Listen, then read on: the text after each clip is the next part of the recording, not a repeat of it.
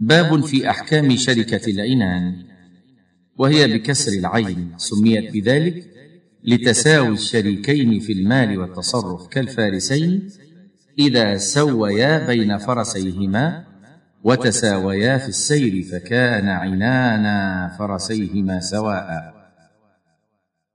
وذلك أن كل واحد من الشريكين يساوي الآخر في تقديمه ماله وعمله في الشركة.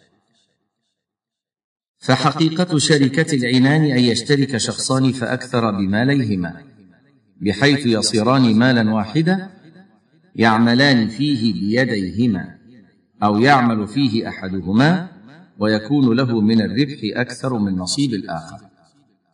وشركة العنان بهذا الاعتبار المذكور جائزة بالإجماع كما حكاه ابن المنذر رحمه الله وإنما اختلف في بعض شروطها. وينفذ تصرف كل من الشريكين في مال الشركة بحكم الملك في نصيبه والوكالة في نصيب شريكه لأن لفظ الشركة يغني عن الإذن من كل منهما للآخر. واتفقوا على أنه يجوز أن يكون رأس مال الشركة من النقدين المضروبين لأن الناس يشتركون بهما من زمن النبي صلى الله عليه وسلم إلى يومنا هذا من غير نكير. واختلفوا في كون رأس المال في شركة العنان من العروض. فقال بعضهم لا يجوز لأن قيمة أحد المالين قد تزيد قبل بيعه ولا تزيد قيمة المال الآخر فيشارك أحدهما الآخر في نماء ماله. والقول الثاني جواز ذلك وهو الصحيح لأن مقصود الشركة تصرفهما في المالين جميعا.